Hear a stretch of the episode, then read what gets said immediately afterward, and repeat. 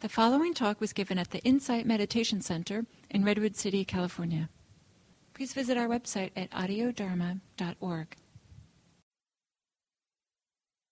One of the kind of maybe axioms of Buddhist psychology is that for most people, most of the time, the mind, our thoughts, the attention of the mind, the inclination of the mind, what the mind is doing, uh, is based on intention, on wanting something.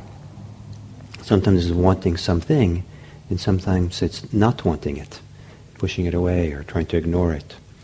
But there's often, there's almost always an intention, something that mind is trying to do and wanting.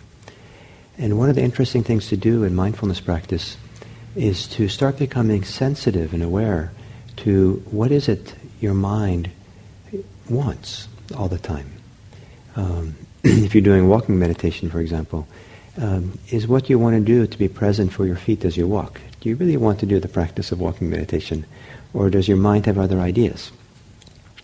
Uh, if there's a sound around you, what what intentions, what desires gets triggered or gets activated by the sound around you, and then um, what does the mind want or not want?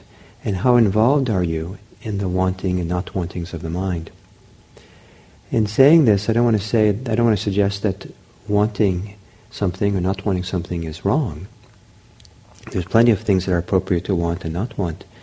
But it's very important to be able to see how the mind operates on the intentions that it has.